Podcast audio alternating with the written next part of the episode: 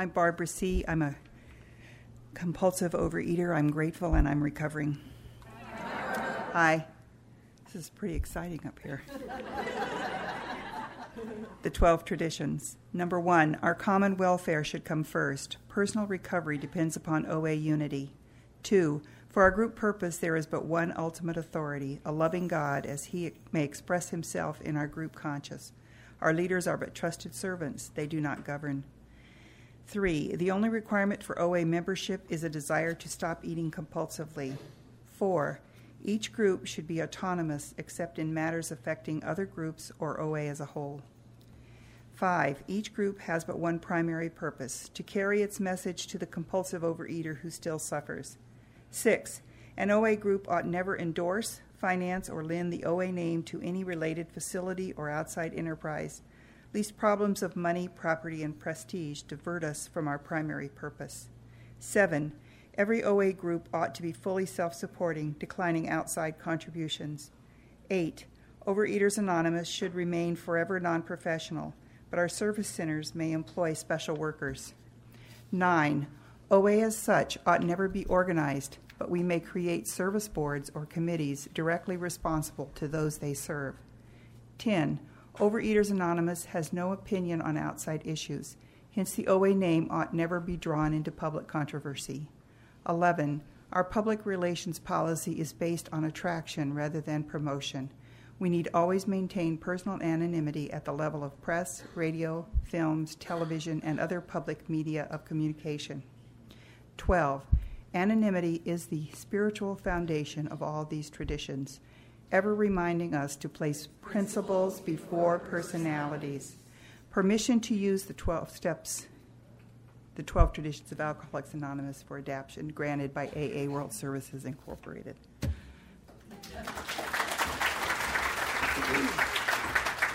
Thank you, Barbara. As you already know, our theme is Joyful Journey Stepping into Freedom. And this has certainly been a joyful journey for me, but it has also been really difficult in many ways. Um, when I was asked by a certain board member to do this two years ago, I thought she was crazy. She told me that she kept getting my name when she talked to her HP about who would be the chair for 2016. Uh, and see that's the important thing that sets us apart from other all volunteer organizations is this is a spiritual program so i told her i'll talk to my hp about this. I was hoping i would get a different answer.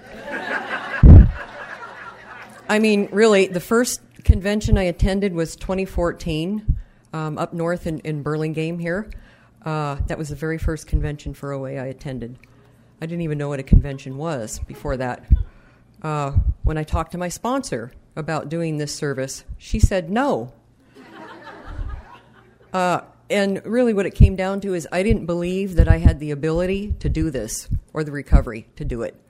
Um, you know, some of my chief character defects have to do with insecurity and self doubt and all that kind of stuff. So the whole idea freaked me out. And all right, so I fi- what I did is I finally talked to God about it, and he said yes. Uh, so, what I have found is that frequently he does have different plans for us than I would have ever had the guts to dream up. Over the course of my seven years in the OA program, pretty much the backbone that I have found that helps me is cultivating willingness. Where I'm not willing, I have learned to ask for the willingness. Sometimes I ask for the willingness to be willing. I step back from it however many times I need to and there I get help.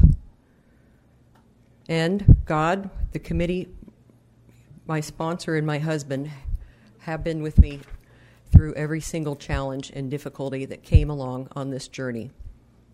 And the awesome news is that I have changed as a result. God has certainly done for me what I could not have done for myself alone. At the beginning of our planning, my sponsor and our vice chair set the compass coordinates for us. This is God's convention. That was our true north. Every difficulty that came presented a new opportunity for my recovery, if we choose to frame it that way. When I was bothered by somebody's control issues, I got to look at my control issues. When I felt someone wasn't doing things the right way, I got to look at my fears and my perfectionism. And when I didn't believe we could really pull this off, I got to look at my issues with not enough. And so it went on and on. Um, we are told that service is a tool. I didn't really used to believe that. I thought it was okay, you're going to list that with the rest of the tools, but um, it's a way to try to get people to do service. but I was wrong. I was absolutely wrong. And I can honest, honestly say that in hindsight, it has been worth every single step. I have become a more serene and balanced person by God's grace for it. I highly re- recommend that if you hear God calling you to do service, take Him up on it because you're in for your own joyful journey. I believe many of those in our convention committee can also attest to that fact. So I want to thank the board for their faith in me, an untested relative newcomer to OA, the members of the convention committee for being willing to do this service and walk along with me on this joyful journey, my sponsor for your unfailing support of me, both personally and on the committee, through all these months of planning, for my husband, who has been an invaluable sounding board and behind the scenes support. You all have helped me keep my head screwed on straight. Let's all have a great time together as we journey through this exciting weekend of recovery that we have planned for you.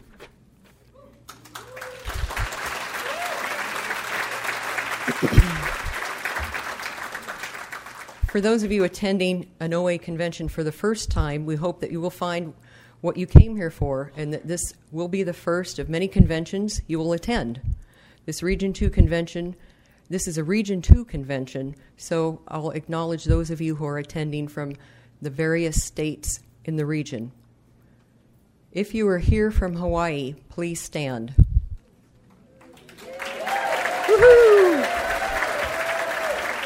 Thank you. Glad you are here. Is there anyone here from Northern Nevada? Yay! Welcome. Okay, who's here from California? Woo, yay!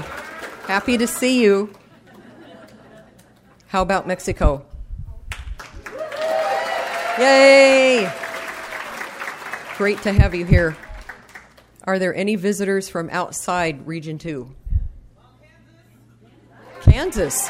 Wow. Any, anybody else? Awesome. Thank you.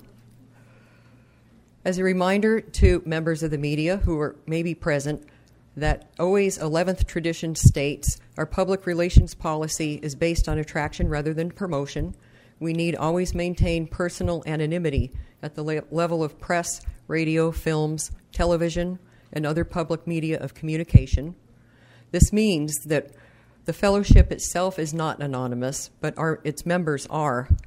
Please avoid identifying OA members in your articles and interviews. We ask that you use only our first names or pseudonyms for OA members and that you obscure our faces of those who identify themselves as OA members in on camera interviews. If you would like to talk to anyone, please arrange it with our public information chair, Lynn Kay. Lynn Kay is right here. Great, thank you, Lynn. Okay, thank you. Now I would like to welcome Catherine, our program chair, up to the podium.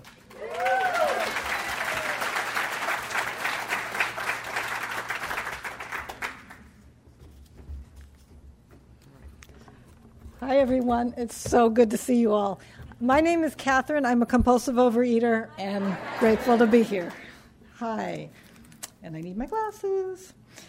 The big book of Alcoholics Anonymous states that we have a design for living that really works.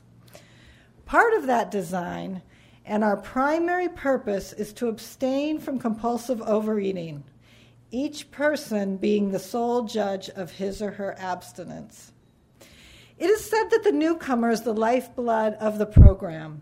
We'd like to acknowledge the courage that it takes to walk into an OA meeting as a newcomer. Are any of you attending your very first meeting today? Wow.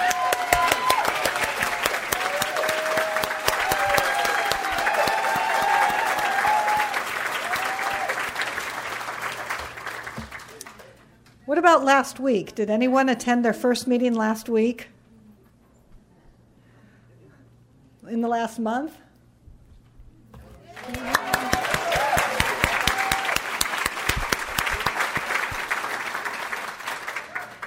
If you or anyone that considers themselves a newcomer would like to stand, we'd like to acknowledge you. All of you, yes, stand, stand, stand, stand, stand. We welcome you.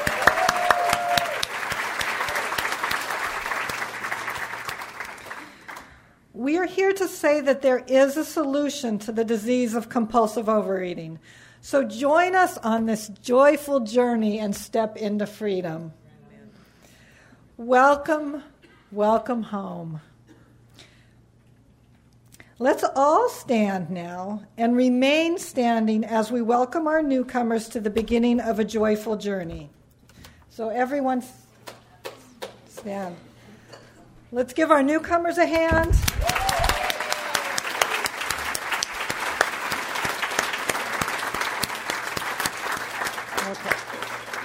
So, everyone, please remain standing.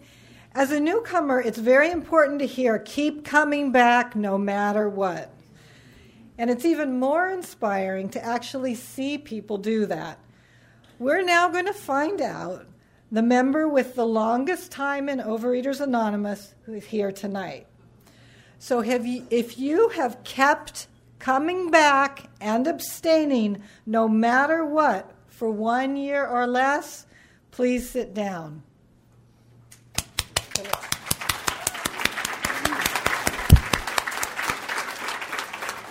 If you have kept coming back and abstaining for five years or less, please sit down. And I'm here.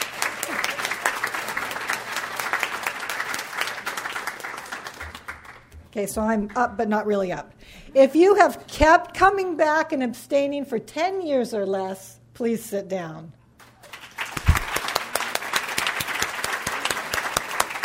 Lots of people still standing. If you have kept coming back or abstaining from, for 15 years or less, please sit down.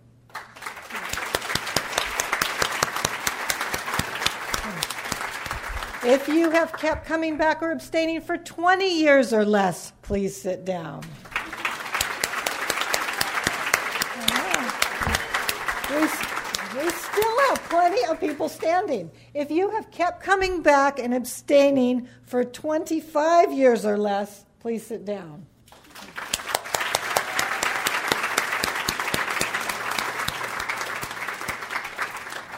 If you have kept coming back and abstaining le- no matter what, less than 30 years, please sit down.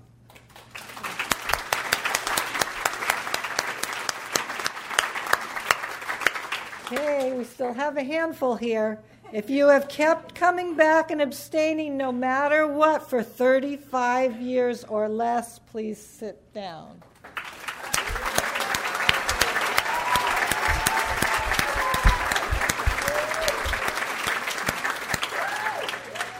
Oh my gosh, we have one, two, three, four, five, six, seven people that have been standing that are, have been abstaining and kept coming back for 35 years at least. So let's, in 36 years, anyone 36 years or less sit down?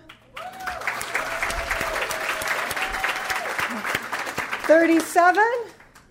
You kept coming back and abstaining for 37. 38? 38? Yay! 39. Wow. And people are still standing. 40, 40 years. 41. 42.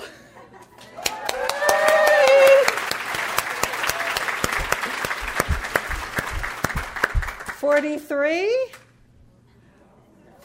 44.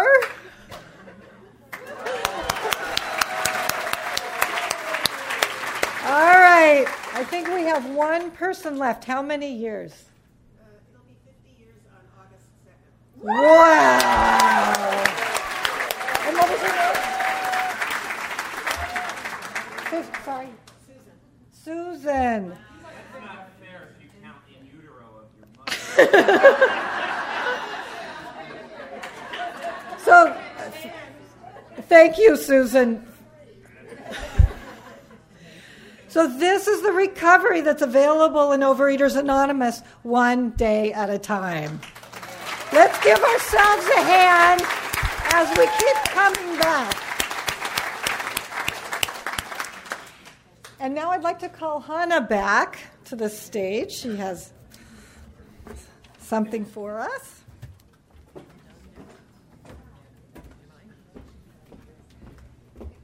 Hello again. I'm still Hannah, compulsive eater. And uh, I've talked a lot about service, and but I want to tell you a quick little story. What happened to me today? A lot of you had to go through TSA, right?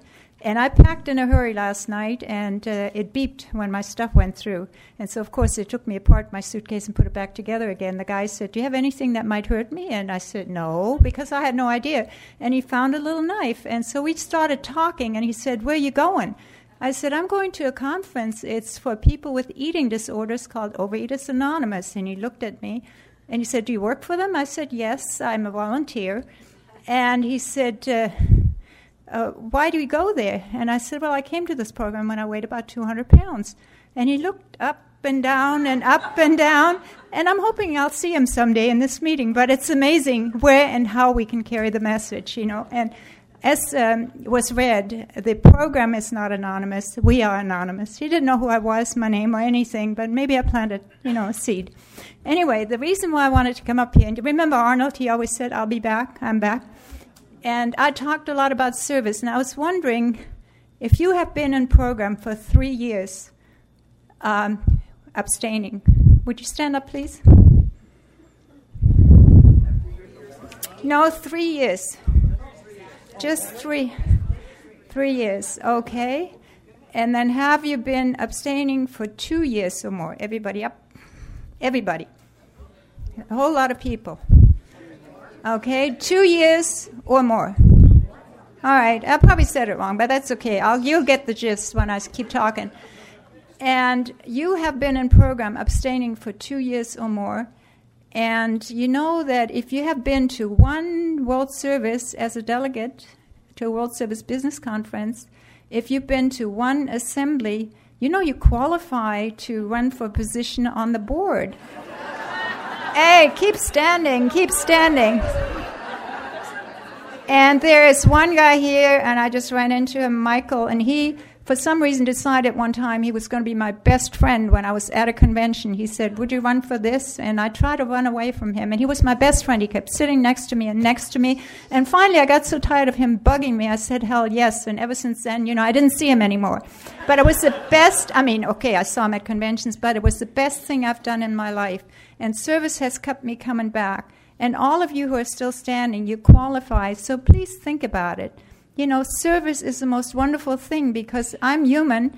And if I don't go anywhere for any length of time, and sometimes, you know, I've left the country for a couple of times, you know, when especially early in program, and I didn't really feel like coming back. But when I had a position, I had to go. The responsibility. And so please think about it because the board has two positions in October. Please attend if you're willing to give service. And if you want to know more about it, there's our chair, Nancy. And also, Sherry, she has a description for the position that Nancy announced, administrator, which is a, an appointed position. But the other positions are elected. And that's the best thing you can do for yourself. It's the best thing I ever did. And I'll leave and I won't come back. Thank you.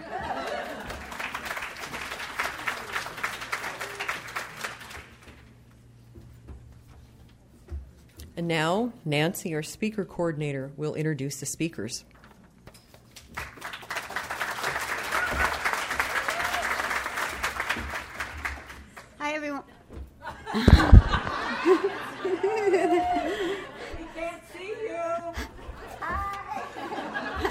Hi, everyone. I'm Nancy, and I am a compulsive overeater. Hi, I'm so thrilled to be standing up here and looking at your beautiful faces filling up this room. Um, I want to say, and I have to write it down.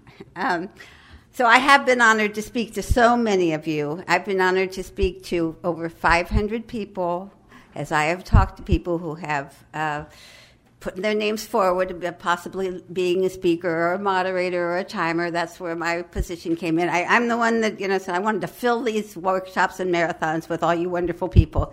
So I want to tell you that we have over 100 speakers that are going to be speaking throughout the weekend.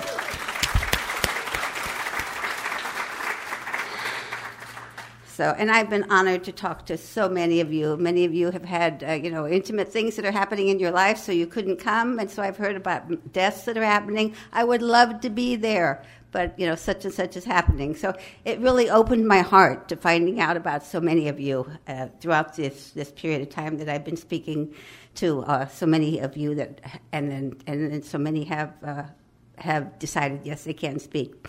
So for this weekend and for tonight, I'm honored to, to uh, uh, introduce our first speaker, and uh, I saw her many years ago in Oakland at that fantastic Oakland 12-step marathon, and uh, so I'm honored to introduce Carlin from Sacramento.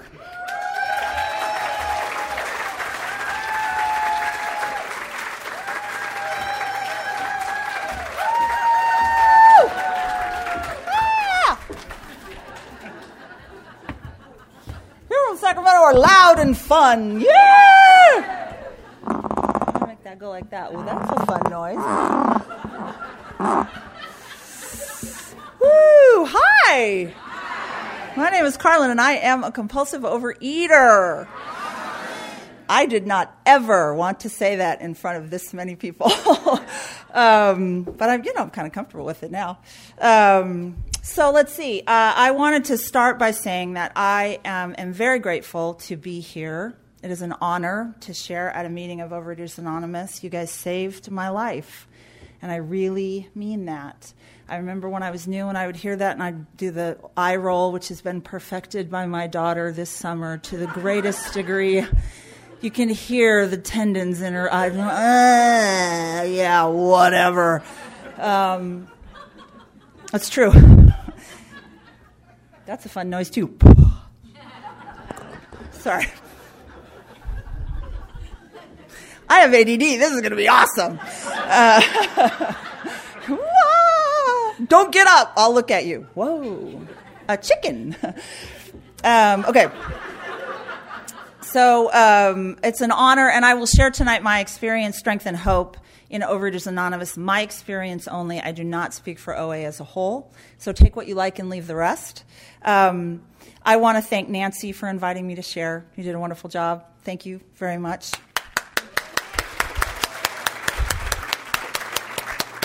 and the amazing committee that has put this on. I and many people in this room that I know and love have been a member of an R2 convention committee.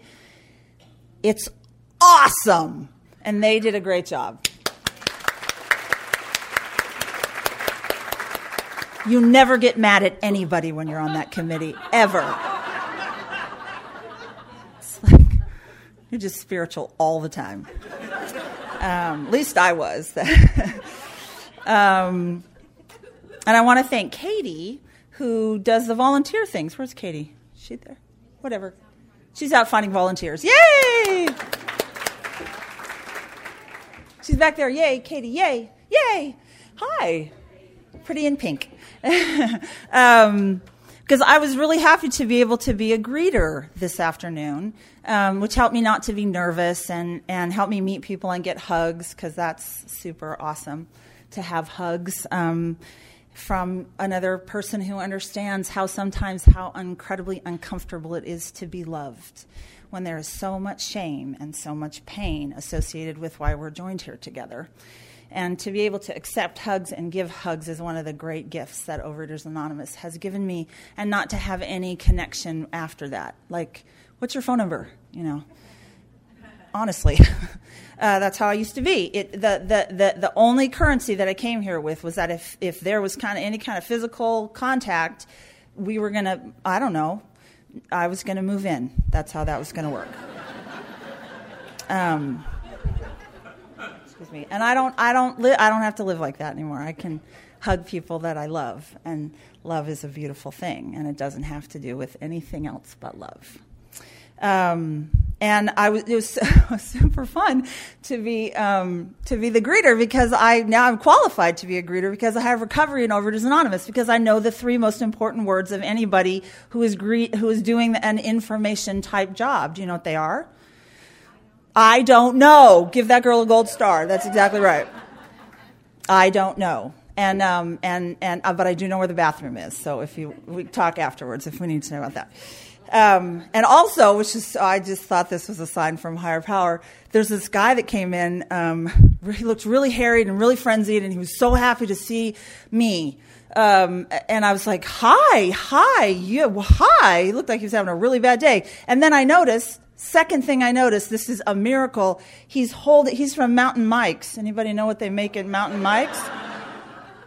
So he's holding a couple of those, you know, round things that they cut into to the, the, the shape, you know. Wedge, thank you. I was trying not to use the P word. Um, yeah. Which, you know, which is totally ridiculous because it's a single serving as far as I'm concerned. Um, and so he walked up and he had two of those. And and he said uh, he said are you whatever the name is jennifer? And i didn't say yes i am jennifer. Thank you so much for bringing my things.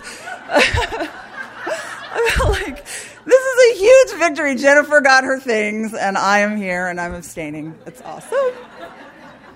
The power of the program um, and of service. They used to say service is slimming. We used to say that um, I think I think service is saving. Um, it's a place where I can save my ego, I can set aside my fears, and I can save my life. So I'm grateful to be of service. Um, let's see. Uh, that's it. No. Uh, so my, my um, abst- I came to Overeaters Anonymous on a Wednesday night in Southern California at a meeting that didn't know where it was. And uh, seriously, it's so I'm so glad I'm here because you people are disorganized. Um, really. Uh, so um, it was November 9th, 1988. And I have not had to compulsively overeat one day at a time from that day to this day.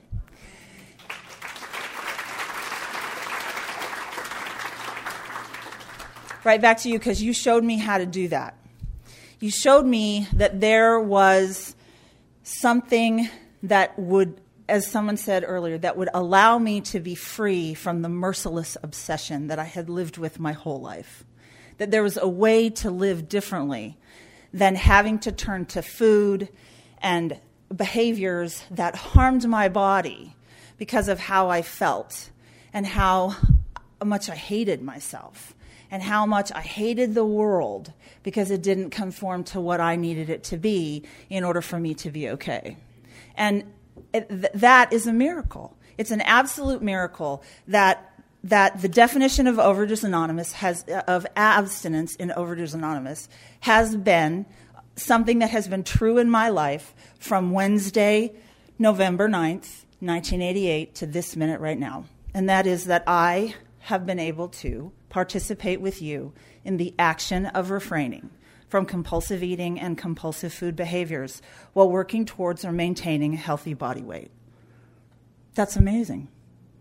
I didn't, you didn't tell me I had to be perfect. You didn't tell me I had to be good. You didn't tell me that I had to be smart. I am so smart, so I'm glad that one, I, I've got that one. You said that I would be able to learn how to participate with you in the action of refraining. So let's see, we might talk about that more later. So anyway, I came to this meeting that didn't know where it was. I, uh, I had a counselor, thank God, that I finally told what I ate what, what, what it looked like. And she had seen me go up and down and up and down and up and down. And thank God somebody in Overeaters Anonymous had gotten a hold of this woman somehow and told her that Overeaters Anonymous existed in 1988. That, to me, now that's got to be somebody like you. That's somebody on the R2 board.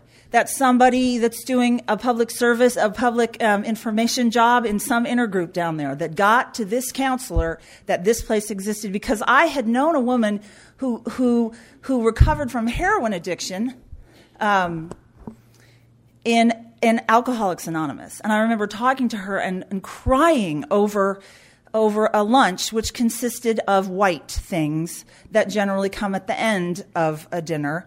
And that was my lunch. That was my choice that day. Um, and and I and she and she said to me, "That's what you're going to eat for lunch." And I'm like, "Shut up."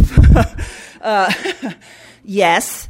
Um, and um, and she, and and she and she said, "Well, I'm worried about you, Carlin. That's not how people eat." And um, and and and I said, "Well, you're lucky. You have this thing where this place where you can go where people do what you do, and you learned how to get better. I wish there was something like that for me, and there is something like that for me."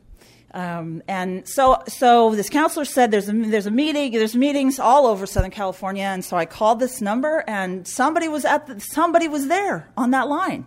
Somebody picked up the phone and told me where to go in Pasadena on a Wednesday night.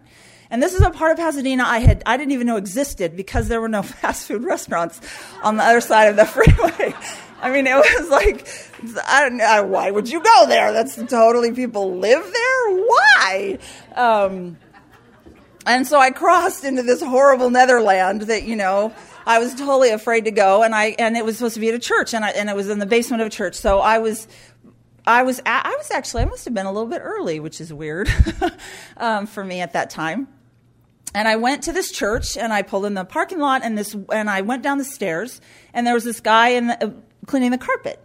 And he and I did not share a common language, so we weren't communicating very well about where the heck is the OA meeting. And this woman comes bounding down the stairs. Like she's adorable and she's happy. And she says, Hey, are you going to the OA meeting? And I was like, Yes, because I hated her. Um, I was such a gem. Um, I hated her. Do you know why? She's thinner than me. So I hated her. And she was happy. So she bounced down the stairs, and I said, Well, it's not here. And she said, Oh, that's okay. I know where it is. It's up the street. Come on, it'll be fun. ah, I hated her. Um, and I, you know, and I am such a people pleaser that I'm like, yes, it will be fun. You have no idea how much fun this is going to be. And so I followed her little car and we drove to a bank. And she pulled into the, I know a bank, right? That's where the meeting is. Um, and, uh, and she pulled in and I pulled in and she got out of the car and she waved at me and she walked up the stair, walked into the bank and I never saw her again. And I've been here ever since. I don't know who she is. I don't know if she is. But thank God, my higher power does not need me to have a good motive to show up for an Overeaters Anonymous meeting because I didn't have one. I was there to prove the pretty girl wrong. So I walked into this meeting. Well, I walk into this hallway, and I'm not kidding you. There was a gigantic pig outside this meeting. That big. A gigantic pig. Because it was a bank. It was a piggy bank. And I'm thinking, are you kidding me? The, the, these people are either so awesome that they have the best sense of humor on the planet because they like take this giant metal pig everywhere they go to their meetings or this is, you know, I don't know. This is a Fellini movie. This is weird. So I walked past the pig into the meeting, which had started, and there was a woman standing there, and she was, and she said my name. Of course, she didn't say my name, but what I heard is Carlin. You do not have to compulsively overeat one day at a time if you don't want to. I heard it. And that was an impossible thing to say. That's an impossible promise to make. And you know what? It's absolutely true. In my experience, I do not have to compulsively overeat one day at a time if I don't want to. And I don't have to compulsively overeat one day at a time today, even if I do want to. Because sometimes I have wanted to. Sometimes I have been in so much pain that I didn't care. I didn't, I didn't care about abstinence. I didn't care about you. I didn't care about me. I, I, I couldn't hold on to what you had given me. And in that moment of pain, a sponsee would call. Or I would have to go take the literature to that stupid meeting. Miracle. I mean, how does that happen? So, so of course, at that first meeting, I, a couple of things happened. I heard that there was hope. I heard that I didn't have to compulsively overeat the next day, that there was something I could do. The other thing that I heard was that there were people who would stand up in front of the room and tell you how to do it right. And I'm like, I want to do that. I really, I thought that would be funny. I, my first meeting, I wanted to chair the meeting. Are, am I the only person who thinks that? so you know, uh. So doing this is like a little bit like, oh, come on, Carlin, rein in that ego. Um, it's and and I and, and, it's better. It's certainly better than it used to be. Um, and I one of the reasons is that I pray. My sponsor taught me to pray before every time I share at a meeting to pray for my ego to be removed, um, and for me to tell the truth. And so that's what we'll do. That's what we'll continue to do. So uh, so I, I started to go to Overeaters Anonymous meetings. I, I, loved them. I loved them from the very beginning. I didn't really want to be a compulsive overeater, but I was so excited that there were people who were talking about the kind of things that I did, that were talking about eating out of garbage cans, that were talking about eating burned food. Um, you know, just scrape it. It's not that bad. Just some more scraping, and we'll get to where we need to go. Um, there were people who talked about stealing food from from the people that they worked with, and I, you know, there was a, a job where I literally I didn't know this woman's name. I called her the wrong name. Her name was Karen and I called her Carol for about six years because the only reason I even talked to her was because she had those little things with the two M's on them in a dish on her on her counter. I, I you know, oh, your dog, yeah, that's interesting, mm-hmm, fascinating, yeah, right. When do you go in the bathroom, Carol? It's Karen. Um, so. I, so, so I kept going to Overeaters Anonymous meetings, and finally, I, you know, finally, I found a sponsor. The reason that I found my sponsor was because she was talking about her dog, and she said that her dog was a, was a compulsive overeater. I want to laugh really hard, but I make that noise. um, so um, the dog is a compulsive overeater, and I thought, just don't feed it as much. Um, hard of a problem to solve, but she made me laugh so hard. And, and one of the things that she gave me at the very beginning of my recovery is that she helped me, she and I agreed that she was going to be, we, we were both going to be in charge of whether or not I was abstinent. It was going to be a committee decision. Because I did that thing at the beginning, which I don't know if anybody else has done, which is that I was so focused on the food. I was so focused on the size of my butt. I was so focused on the numbers that I was willing to give up spiritual recovery. I was willing to give up my chair in Overeaters Anonymous because I could not stop thinking about what the numbers looked like. And, and, and, and so, so I ate a thing, God, like a little dumb thing in between meals. And my food plan at the time, which of course I said was my abstinence, my food plan at the time was three meals a day with nothing in between, and I ate something in between. And, sh- and I called her and I said, Oh my God, um, I'm, I, am i am not abstinent anymore. And she said, She was awesome. She said, Yeah, you know what? I'm cooking a turkey. Call me back. So I had 15 more minutes of, of abstinence because I'm waiting for her to finish her damn turkey she was brilliant. So, so I, I call her back, and she says, "I said I'm not abstinent anymore." And she says, "Carlin, what? Who are you talking to?" And I said, "Well, I'm talking to you." And she said, "What? Okay, remind me again. Who? Who am I?" And I said, "You're my sponsor." And she said, "Exactly. You're talking to your sponsor." And then she said, What did you do today? And I said, Well, I went to a meeting. And she, and she said, What are you doing right now? I said, Well, I'm getting the literature ready for the meeting tomorrow. She goes, Yeah, say it again. Carlin, say it again. Well, I'm getting the literature ready for the meeting tomorrow. And she said, Well, then why don't we just wait until after the meeting tomorrow and see whether or not you're abstinent? this is a revolutionary con- concept for a dieter and a perfectionist. Okay, when I before I came to you guys, I, I found a diet in a newspaper that I stole from somebody else. That the point of the diet, I was a gem. I was a gem of a person um, before Overeaters Anonymous. The, the, the, the, the choice of the diet was to pick a color of food and just eat that color. I chose white.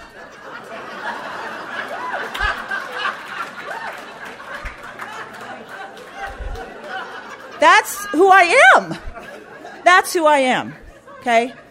When I was a resident advisor in college, and my residents played a prank on me, and this is the only food that I will mention because you'll never eat it again after this. Um, the, the, the, my residents took the uh, Oreo cookies and they took the one side off and they stuck the white side all over, all over my Ford car. Completely covered. Now, I'm a compulsive overeater. That car had never been washed. Never. I lived in Southern California. It doesn't rain anyway. It's not like you need to wash your car. So, and, and I was, I had a job interview that day. It was awesome.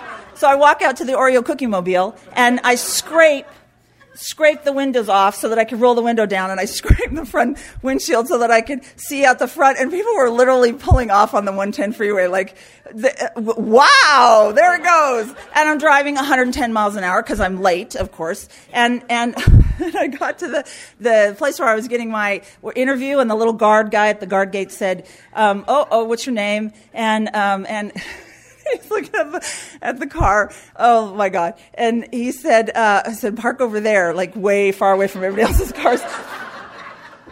and, uh, and, and I, and I got, I parked my car and I'm thinking, well, I have to be careful to get out because I'm going to get more cookies. There were no more cookies. I had eaten the entire door off on the way to the, on the way to the interview. That's who I am. The car had never been washed. It must, it was toxic. Um, that's who I am. That's how I respond to life. Scared, eat. Angry, eat. Tired, eat. Thirsty, eat. Happy, eat a lot. I was in a meeting with some with, uh, with one of the gals that I sponsor, and she's saying, if if you're mad at me, it doesn't count. If I ran, it doesn't count. If I'm if I if you hurt my feelings, it doesn't count. If I'm grieving, it doesn't count. If I'm afraid, it doesn't count. It doesn't count. It doesn't count.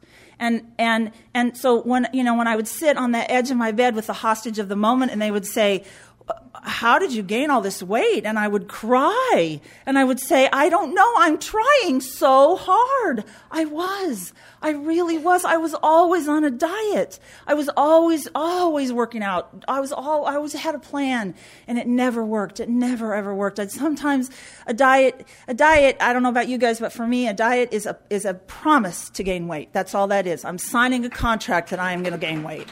So I, I, lose, I lose for a little bit because I'm a biological creature, and I lose for a little bit, and then I gain it all back, and then, as we say, I, got a, I get a rebate, I get a refund, and and and and I, I just I didn't know how to do this, and I didn't know how to do this so much that I wanted to die, not because anything terrible had happened to me around compulsive overeating in the sense that uh, it hadn't caused someone in my life to pass away or an illness or or something horrible to happen to the society.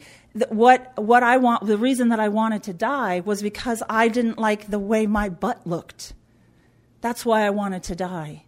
I didn't want to die because I couldn't be of value in the in the in the society. I couldn't be of value in the society because I literally could not stop looking at the size of my rear end. I could not stop thinking about what I was eating or not eating or when I was going to eat next or what I wasn't going to eat. And I wanted to die. I had a plan. You know those those uh, cone things on the freeway, the the yellow, the big yellow things.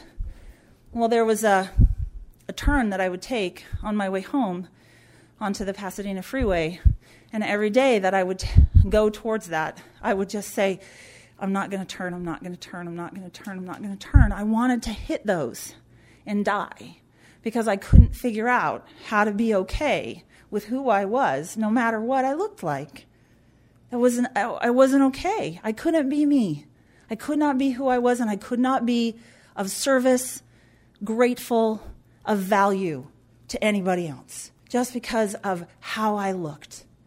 And I don't know why I didn't turn. I, probably because I was hungry. right?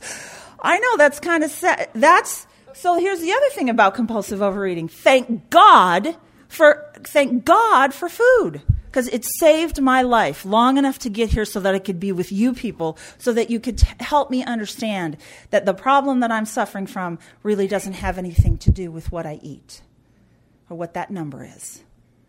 That's not my value. That the problem that I have is that I have a spiritual illness, that I cannot live in the world. And if the world is not totally fair, and I am at the front of the parade. I can't live in the world. I don't know how. It's like my sponsor says uh, two plus two equals four, and I can't stand it. like other people, like two plus two equals five, whatever, who cares? Two plus two equals four. Ah! I can't stand it. I can't live in the skin of mine without, trying, without having to alter it with food. And the gift that you gave me, and the gift that Overeaters Anonymous has given me, slowly, slowly, slowly, slowly, is that I have begun to find out who I am and to know that I am absolutely okay just the way I am. And so are you. So are you. And the way that I did that is this beautiful idea that is on the front of this program stepping into freedom. It began with f- freedom from the obsession. It began with freedom from the only thing I can think about, that, that Habitrail, that, that wheel that would go around in my mind I'm not good enough because I eat too much. I have to eat too much because I'm not good enough because I have to eat too much, which I'm, I'm eating too much and I'm not good. Blah, over and oh, that's that circular thing. And you guys found a way to throw a stop into that, into that circular thinking, so that I could be free from the obsession, so that I could participate with you in the action of refraining from compulsive overeating. And I will finish with this. The steps are the way that I went from freedom from obsession to treating the illness of compulsive overeating, to beginning to treat that spiritual illness. So, starting to be honest. I don't steal things from people anymore from their desk. If I talk to you, I'm actually interested in your dog. I am. And I don't hurt myself to the best of my ability with food or anything else, one day at a time to the best of my ability. And if I find out that I am, I can talk to my sponsor about it. But the action of refraining is the other things that we do in this program. And just like the action of getting up here to talk to you is one action. I'm going to talk with you tonight.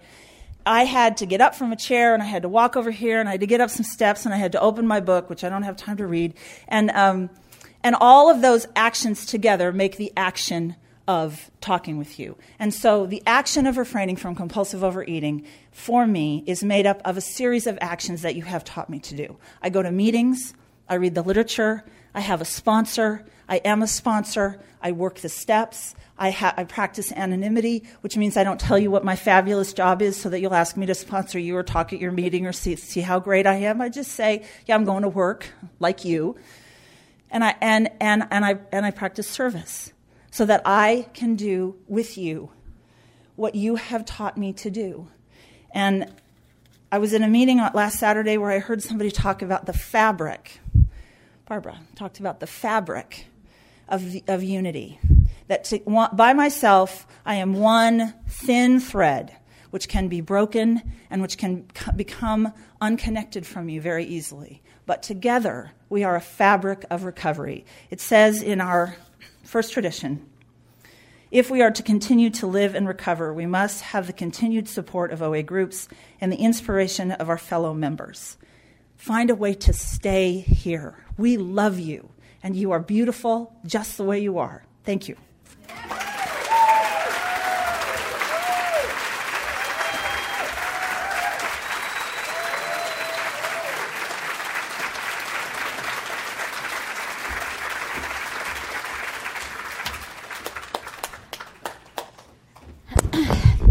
Thank you so much, Carlin. We're so glad you're, you're, you're part of our fellowship.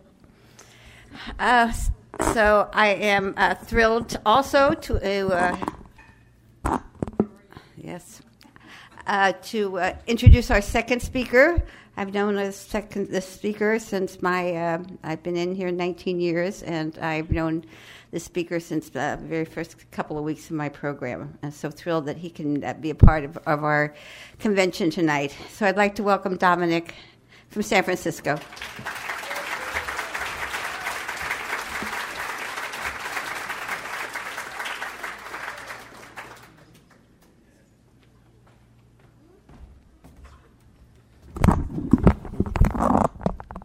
Is that right? Does that work? okay.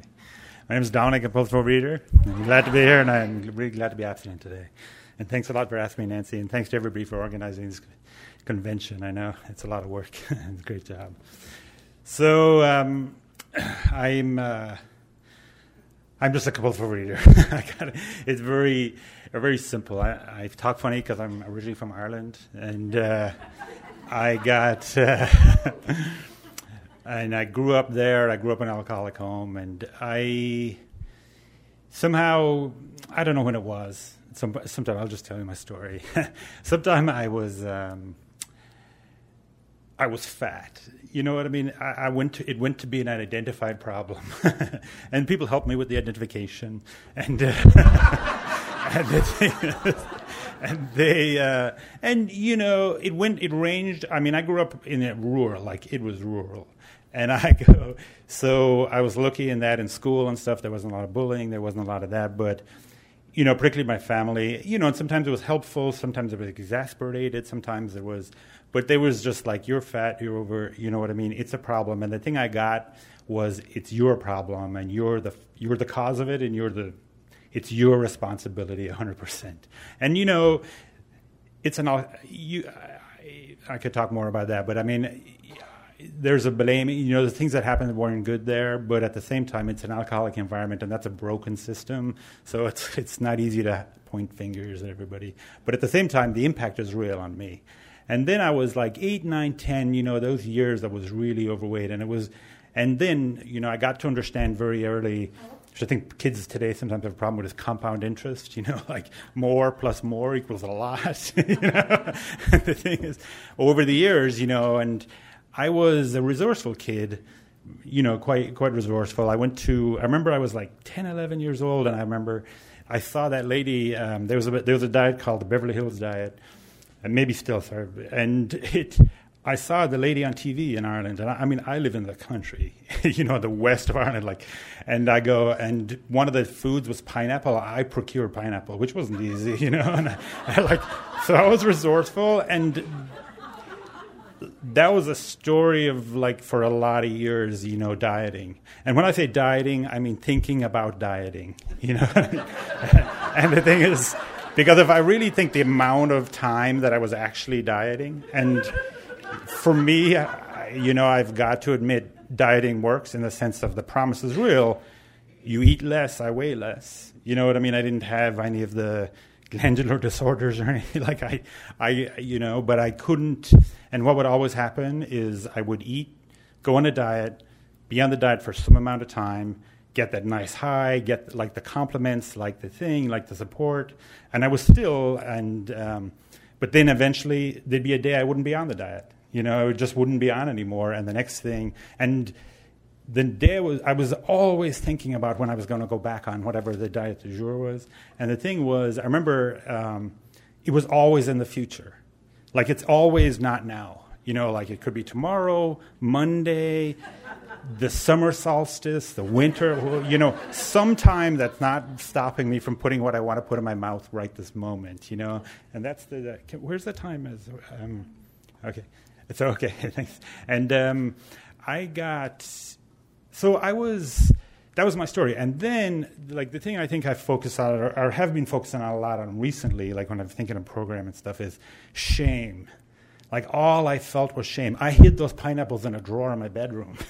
you know, I didn't even want to tell people I was on a diet. And you know, even by my probably my third diet, I kind of knew I was F, you know, pardon, pardon my French. I knew this wasn't going to last. And that was the part of the shame. And all I felt was shame and shame and more shame piled on shame. And so that went on. And look, like I said, I was lucky that I, it was a, you know, relatively isolated community. So I, I didn't have a lot of bullying or problems. And, you know, I had good friends at school and stuff. And, you know, I have a story that I won't talk much about, you know, with, I drank a lot as a kid, you know, like as a teenager, and I did a, you know, and I went to college and everything, and I drank a lot. But I was a compulsive overeater, and there was one time that I actually died. What in high school, or the equivalent of high school, I started. I would spend the summers in New Jersey, and I had summer jobs and stuff like that, and. Um, I would like not eat and I'd be really good on a diet and I'd work in like manual labor, like landscaping or something, and I'd really lose a bunch of weight. And of course, then I'd come back and gain it back. And one time I didn't do that. And the other thing I focus on the dieting is it, had, it gave me that illusion of control. And it's funny because, like I said, I grew up in that alcoholic home, and I saw oftentimes that, you know, my, the alcoholic in, in my family, my dad, he he had stayed sober for like six months or a year a couple of times, and it was like it killed him. It literally, he died of alcoholism, and it killed him because that illusion will keep you coming back thinking that you have some kind of control. And that illusion of the dieting kept me dieting. Plus, I didn't have any other, didn't have anybody else to do because you know, you talk to people who don't have this disease, and you know, it's a matter of time before, like the why can't you just it starts. You know, why can't you just? And you're like, yeah, I'd love to. You know, and I uh, and I've tried all kinds. I went to the paying way. You know, you pay them, they weigh you, and and they, and I remember the lady and I'd been to a few of them. One guy wrapped me in like osmosis wraps, and they had. Uh, I remember I, this lady, and she's a super nice person, was like, "Imagine yourself in a button-down shirt," and I was like, "F you and your shirts! Like, just give me that crap." Because I knew that day I could start a diet. It was a day I knew I could start a diet. I didn't know how long it was going to last. I didn't know how much weight I was going. To. I could lose ten pounds, no pounds, fifty pounds, hundred. I've dieted off hundred pounds, you know, once. And, uh, but of course, it came back with a vengeance, with a vengeance every single time. And then I moved over here, like I moved over to Southern California, and I lived, um, and for a few years there, I drinking, and, and then I started to use drug. I started use drugs, and I have a short story with drugs, but it was kind of intense, and. Uh, not that I'd advise this, but some of those drugs are really good because you don't feel like the desire to eat, and it was like a freedom. Of course, they have their own terrible consequences, you know. So I wouldn't advise that. But that's what I. That was just my story. That's what I did, and uh, I ended up having an agreement with the, the uh, Orange County that I should go to 12 step program, and that's how I look at it now, at least. It didn't feel like that then. But it was an agreement, and I went to this Orange County. And I remember I went to an A meeting, and there was a hardcore um, heroin addict sharing at the meeting. And he, at the heart, at the, he was, he like told his story in excruciating detail. This guy was great. I remember his name was Kenny, and he was a great guy. And he told it. And you know, I, I, I listened to his story, and it, it, I needed to be at that meeting for, for other reasons, but I said, if this guy was talking about food, I would have been there every single beat. And this was a die-hard, his whole life dedicated to heroin, chasing it, the whole lot. And I go, if this, I would have been with him because my whole life, like, was walking around eating something thinking that I'm not, how I don't want to eat this and what I'm not going to eat, and then how bad I felt and how much shame and how isolated I felt as a result of it. I remember I used to walk in, know, I used to walk to college. It was a few miles, and like I didn't go and get big bags of food, but they'd be 15 corner stores on the way. You know what I mean? And every single one, it would be something. And it, it would be, a, and you know, and the real, honest, earnest promise: I'm never ever going to do this again. Tomorrow is going to be the day. It's going to be different. And like that's the thing is people, you know, when you show up, like my I, my top weight when I got here, I was 333 pounds. I like to I like to say that because I used to go to meetings when I was really new, and I'd be like, "How fat were you?" you know, because I didn't see people who were 333 pounds, and I was like, "You give me some hope here." And I was 333 pounds, and the next number I know is that because the next number was E. So I'd stand on the scale, it would go E, and then it would go 333 E, and uh, then I got I had been 352 pounds. That's the, the heaviest I weighed myself at. at. And that was my top weight, I think. And that was a few months before that. But, and then, um, and of course, I dieted off the 352 pounds, the, the, the 52 pounds or 51 pounds. And then the next thing, the next number was 333. you know what I mean? And that's when I showed up here. But so my eating was, so what happened was I started getting, um, I got sent, went got sent to uh, 12 step meetings by Orange County, and then I went to that meeting, and I went to one. I figured out that there was an OA, you know, at some point. and I did go to like that one meeting in I think 1996. I went to one meeting. It was in uh, Tustin, California, and it was like a probably a Wednesday or Thursday, like in the middle of the week meeting. There was five people there. I think four of us had come from some fast food joint, and the thing is, but and there was nothing wrong. With, the thing with the meeting is I, I, wasn't in a place to to be at the meeting, you know, to listen, but I was. I did hear at that meeting where the next meeting was. You know what I mean? And I and I, I tried a lot of different things, but I could never forget that on Saturday mornings at Hof's Hut, opposite John Wayne's Airport, there's a men's meeting, the breakfast meeting, and it was just like ingrained in my head. And I, um, so then, the, and the other thing is, eventually I showed up at that meeting, probably around six months later, and I, I hadn't been abstinent, and I, or I didn't even know about abstinence, I didn't know anything about overeating. But I started going to that Wednesday, that Saturday morning meeting, and the reason I started going was I was probably at that point 350 pounds was I, I couldn't stop eating.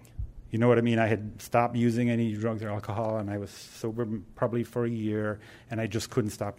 I couldn't stop compulsive overeating. And I went to that meeting because I felt uncomfortable in my skin and ashamed everywhere I went. I would work and a thing, and so what I would I went to that meeting and like like I was angry. I didn't like the people there, and the, it was a great meeting. Like all different types of people, all different places in their recovery. So there was, and I was right in the middle. I just went in and I sat down and I had a seat in the middle. There was nothing. And you, the thing that kept me coming back to that meeting every week was, it was the first place I felt at ease in my own skin. You know, because I was in the middle and everybody there and they all had the same story, I just came and sat down. And I remember I used to wear a cap and put it over my head because I was angry. Nobody cared. I came and I was like, whatever. And I ate before, during, and after the meeting. It was a breakfast meeting. So I was, I would like, and it wasn't, and that wasn't like because I was devious. I just, that's the way I was. I just couldn't stop compulsive overeating, you know, and it, it was always the last, this is the last time it's going to change in the future. And um, the thing that happened in that meeting was that helped me was I started to become very aware of putting because I, you know, I'd hear what they were doing with with the food and abstinence and stuff like that. So I started to try to do it, and I started to become aware of every bite that I was putting in. Which is even though I was aware and ashamed of my eating, I still wasn't aware of my and ashamed. Of, I didn't know about all my eating till I started. And you know, my I, typical day for me was like get up in the morning, go to a 7-Eleven, eat some stuff in crinkly paper, it was eight miles to work, maybe hit another one on the way there. I might not actually make it there. Get to work, eat some like little mini mini cakes or whatever they had, and then eat lunch. And everybody would get annoyed at lunch because I'd make them go somewhere that has salad bar, and like eat a salad bar at lunch, then like eat the candy ma- machine in the afternoon. And like I said, I was. Um, uh, I was going to 12 step meetings, like, and I was the, I was, uh, I was the, the tea and coffee and cookie person for an AA meeting of 70 people in, in Huntington Beach. I was the cake person for a, for a meeting, and I used to do this thing with the cookies where I'd uh, thanks.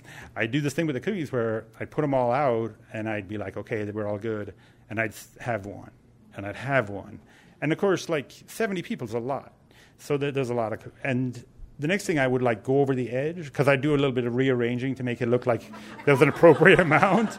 But then, then one day, I would just go over the edge and I'd be like, "Oh crap, the meeting's in 20 minutes." I'd have to drive like down, buy more cookies, and you know, and it was just like it was endless. So I around that time I moved up here to um, San Francisco, and I'd been up here literally days. You know, in '97 I'd been up here not long and the guy at the corner store probably knew. He kind of started to expect that at seven seven thirty, you know, after work, this guy was going to sh- show up and start buy, go walk around, buy some stuff. and he might come back a second time, he might come back a third time, and each time it wasn't, you know, it was just a lot of eating.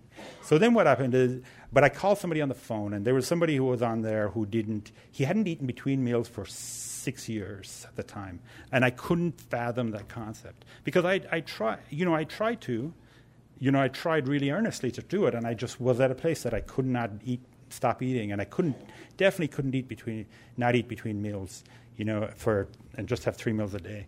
And he, so he had done that for six years. So I made sure to find him, and I went to a meeting, and I got him, and he got to be my sponsor. And um, the thing with that was, then very quickly, you know, I just realized it does. Like I just done another move. You know, that's a long way from that rural Ireland, right? So I just knew it, and I realized like there's no moving away from this disease. Like I like I don't care. I, can, I just moved to San Francisco. I was already established in a pattern, and it was going to be the same. So I was like, okay. So I just knew if I went to Timbuktu, they, I'd eat whatever they eat there, you know, and too much of it.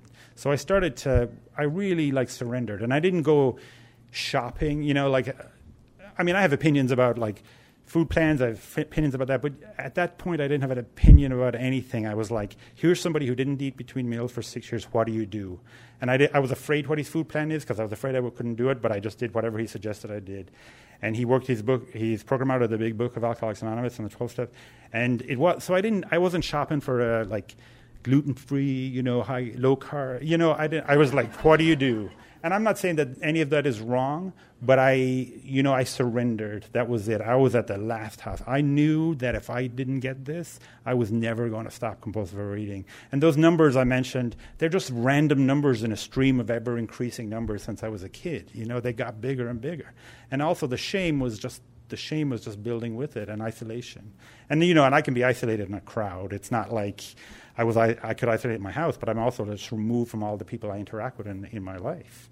So then I started to work the program, and uh, the thing with the program was I dove into it because I was terrified, especially once I got a few days of abstinence. Once I got a few days where I didn't have to eat, I was afraid of the vengeance that it would come back with a vengeance. So I got really, really busy. I went to all kinds of meetings. I, of course, I went to every OA meeting, but then I would go to like any other 12 step meeting that was going on because I could knew I could not eat between 12 step meetings. And I mean, I, I I, I, I, know exactly. I could tell you the exact order of meetings, but I mean, it involved three and four meetings on Saturday and three meetings on Sunday, and you know, and two meetings a lot of evenings. You know, lunchtime meetings. They used to have lunchtime meetings in San Francisco. Then I used to go to those, and the thing was, and then I started to work the program. Start to work the program. Step one for me was that was a real.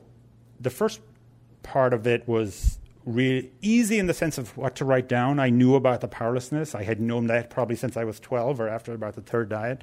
But the thing was, sharing that with another person was a tremendous, a powerful experience because I didn't. It was like the first time I shared and talked about food because you know over my life I talked to people and try to get help and but I had uh, it was the first time I shared with somebody and they just I just had the feeling that an acknowledgement they understood they weren't surprised they didn't think it was weird they just go like yeah that's what we do you know. And uh, for me, like step two, I never, re- I didn't have a problem, but it was very easy. My my sponsor said to me, he said, "You need to have a higher power, and it needs to be a loving higher power." And that was kind of the end of the. I don't think we've ever had a much more de- in-depth conversation about higher power since then. I pray a lot and I work my program, but that was it. But you know, I mean, they in the book they know that it's going to be a problem for other people. So there's a book, there's a chapter we agnostics. They expect that. I was just that's what it was for me. Turning my will over, at this point around the food, I was turning the food over and I was doing a lot of action. So I was trying, willing. I was very willing. Um, step four, you know, and I'd done step four in that year. I'd been in the other in another twelve step program. But I, I, remember, like when I was sharing my my fourth step, I remember being at a fast food joint on the way there. You know, just to take the edge off. And uh, so it's a lot. It's a lot it's a lot rawer when you're uh, just there's you know like it, there's no meal or nothing. You just sit there. And I remember I was uh, writing the fourth step, and the the first part's easy, you know, because it's all about the stuff that's going on right now. A little Timmy at work has said this, and I'm really mad at him, and blah blah blah. And then like I remember I had that sheet of paper and I wrote down the word dad. And I was like, hmm, that's interesting. And I just closed the book and just walked away and I didn't go back to it. And it wasn't I was willing, and I thought I was willing, but I didn't go back to it. And you know, and eventually, what happened was I'd been slowly starting to lose some weight. The weight stopped moving. It was just like the same thing every two weeks. Like I weigh myself probably every month, once a month or every two weeks, no more than that. And it was just the same number. And of course, I was kind of disappointed because I'm hyperly focused on weight.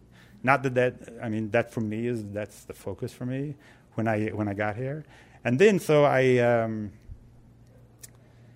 I eventually went back and wrote that, the fourth step. And then eventually I did a fifth step. And I had experience, like when I shared that with my fifth step with my sponsor, that I I just had that feeling, like they mentioned it in the big book, Alcoholics Anonymous, that something was different. And I remember walking across the street from his house, and I just felt like something's different. It was the first inkling of something. I don't know what it was. I, I couldn't artic- I couldn't really explain it, but I just felt a little bit different. And then I, I went on six and seven when I was that early. I don't know character defects. I mean, I was you know, was, it was it was intense. So I was just like happy not to be eating, and I was like, I didn't really have a handle on the defects or whatever. But then what I did was eight and nine. I knew because I'm a people pleaser you know, not very good at it. You can get there's witnesses, but the thing is, uh, I would, but I like, I want you to like me, and the thing is, I'm a people pleaser, and I want you to do what I want you. You know what I mean? So the thought of going to people and telling them that I did other things wasn't good, but you know, I was willing, and I was getting enough Kuva, and the freedom from the food kept me moving. And one thing my sponsor told me earlier on was like never worry about a step in the future because you're not there yet and you're a different person after each one and that was my experience so i was writing my writing my eighth step down i was writing and it was it was terrible like you should do it really fast because i took a long time and i'd be like at that time I smoked, and I'd, I'd be sitting outside having a cigarette, and I'd remembered another person I needed to put on the eight step list. I was like, you know, so I was, if I'd done it faster, it would have been easier, I think. But eventually I did it all, and I did all the ninth steps. And, you know, some were, some were kind of once you do one, they kind of you only need to worry about the next amends, you know, making the next amends. And I just did one amends at a time. And like when I did it, and I remember I went on a trip to Ireland and I had a rental car and I was driving around all these places and I was like Dr. Bob in the big book where I was like, hey, you know, I did this and I stole this and I broke this or whatever. And you know, and like honestly, they're just some showing up some random person that's like looking they're kind of like bewildered they're the easy ones. The harder, the harder amends are kind of those deep relationships with your siblings and family and stuff. They're they were the harder amends to do than actually those or deep friendships that you damaged. Like they were they were harder. But you know, one at a time, I walked through them and did all that, and I did through 10, 11. So the thing with, for it was all of this was you know I, I the background of all of this was a very, very heavy involvement in Overeaters Anonymous. Lots of meetings, lots of service, lots of fellowship, lot of, lots of phone calls, lots of con- you know, lots of feelings, and uh, and they were like, but all of it, I couldn't have done it if I wasn't dead center in the middle of the program. You know, it was just too overwhelming for me. And you know, and then really quickly I found out it was a nice haven. It was like I I governed my day around my three meals, and I just moved out from a kind of a center of of Overeaters. You know, I had a job, all of that, and then of course when you when you when the food kind of moves back, and I some of the weight the weight came off, and some of that then you there's like I heard somebody say it once. It's not, they, there's only other two other problems then. It's finance and romance. After and and uh, you know I've I've been lucky. You know I had I had uh, I have a good a job. I always had a, a, job and stuff. So finance wasn't a huge problem. But there were, there was stuff to clean up and do, and there was work to do with that. But that wasn't that hard.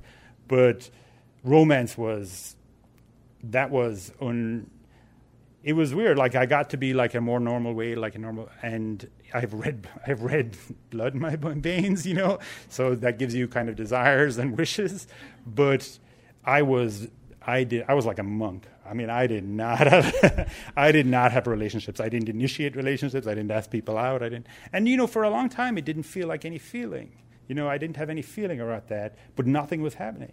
But then eventually, like I wanted, and I, and I, and then what really became clear is I was terrified because that shame and that the chance of rejection and the lot. I mean, it's very complicated. We, we don't have time for all the therapy session, but like at the same thing, the reason I mention it is that was my experience. That was a huge problem for me. Like I could not ask somebody out, and then, like I said, you know, when I when I did, like it just felt it was just so escalated to such a huge degree that I and um, and eventually I did. I did date some people, and eventually I ended up in a relationship. And you know, I was hanging on for dear life. You know, and they were like, "Please, for the love of, let me go." you know what I mean? This thing is not working.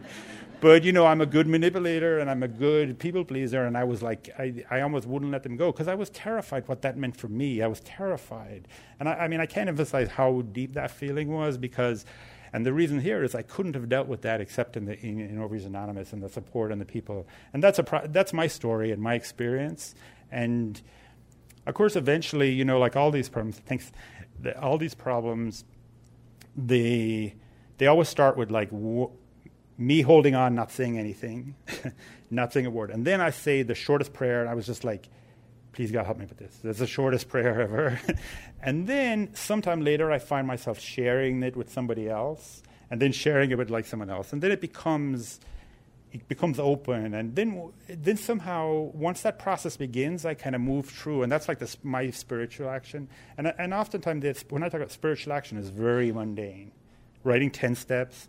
Calling people, talking to them, going to meeting, telling the truth. It's not, you know, uh, there's no for me, and it's not not a like I don't need to. There's no rocks and spirit rocks, or there's no, there's nothing. It's just very mundane, but but it's more about sp- taking those spiritual actions one step at a time and being willing to turn it over. And and just like the food, when I had the the grace when I got here in 1997, I got I had the I had the willingness to turn it over and surrender control of the food and be willing to do it. My absence of three meals a day, nothing in between no sugar, plan the last bite before you take the first. it's a good caveat. And uh, then I, I did that, and I, um, you know, it just opened up, you know, and I, uh, I, w- I got out of that relationship, and I was still terrified, and it still wasn't over. And I, but I, I started to do more work and more work, and eventually, I remember I, I eventually I put my uh, my profile on one of those online dating those uh, online dating sites, you know, with the selfie like you know, like this. And then I thought maybe I'd do better, and I asked actually my sponsor and his wife came over and they took po- better po- photos, and I put those on. But you know, like that was a big thing because it took a lot of courage for me. You know, even though I say my, about uh, myself, it took a lot of courage to bring somebody else into that thing because I was ashamed. Like that's all I had was shame. I felt it was, you know, from that kid who was compulsive overeating, and I was fat because it was my fault and I was doing something wrong. I, that was that now had a reality irrespect, independent of my body size, and um, so bringing other people in was just such a freedom. And then the thing, a miracle happened. I went on a lot of dates, you know, and the and the thing is, and it was great because really quickly what happened in those dating was somehow through the grace of my higher power, you got to realize these are just other people like me who want to be in relationships. and they're not like there was no, the, all the power was taken out of it. And the other thing was, and then the curious thing was, you know, some work and, you know, you, you connect with some people and you don't connect with other people, which was unbelievable because I, I, you know, I just had such a broken concept of it.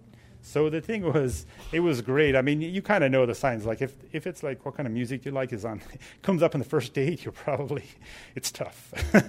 but everybody was super nice. It was such an experience, and I, and then eventually I met my, my, my currently my wife. Uh, on the in that, and it was you know it was really obvious. The good thing about going on all the dates is when it when it works, you're kind of it's obvious that it's working. And I talk about that because when I, when I went to that meeting, you know, when I was 330 pounds, the thought of, uh, like, I could intellectualize all of this stuff, having a career, owning a, you know, all of these things, but I couldn't do it. I was powerless. My life is unmanageable. I felt terrible about myself all the time, you know what I mean? Unless I was using something else to not make myself feel terrible. But the thing is, I was, um, it just, and it, that all came, you know, and they talk about the freedom, like that's a prison, you know, that's a prison in your mind that I lived in. And I, I think my sponsor put it good. It's like you're in the you're in the stands watching life happen in front of you, and you're just a spectator. And of course, now over the course of those years, I got in the stand, I got out of the stands and into the into the game, and it hurt sometimes. But and there was a lot of pain that I couldn't. But you know, one day at a time, I showed up in this program. I don't eat. I, d- I work the steps. I do the next step, and I do all of that. And uh, it was just somehow I'm in a different place, you know. And there's always the problem du jour. There's always something new. But you know, I have the I have the faith today and the and the trust that whatever it is, I just set it in front of me. I take the steps. I, I start to talk about it. I start to pray about it. It's usually the action isn't that complicated or what the next step is going to be. You know, just do what you need to do. Okay, thanks very much. And then I would, um, and then at some point you're at the other side of the problem, and then you're on. Like so, that's the kind of freedom. Uh, that's how I see it as freedom for me. So um, thank you very much for listening. Thanks. Thank you.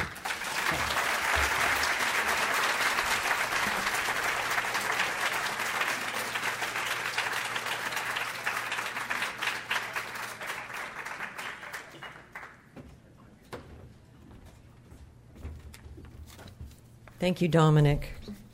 Let's thank both of our speakers for sharing their experience, strength, and hope.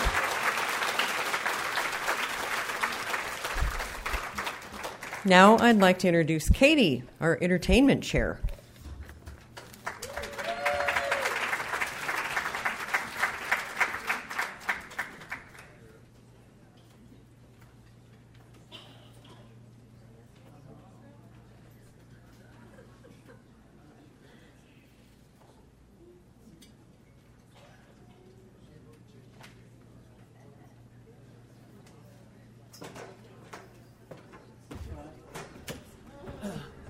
Hi, I'm Bob. I'm a compulsive reader. Uh, Katie, Katie's been called away, uh, so I'm going to introduce the first uh, act.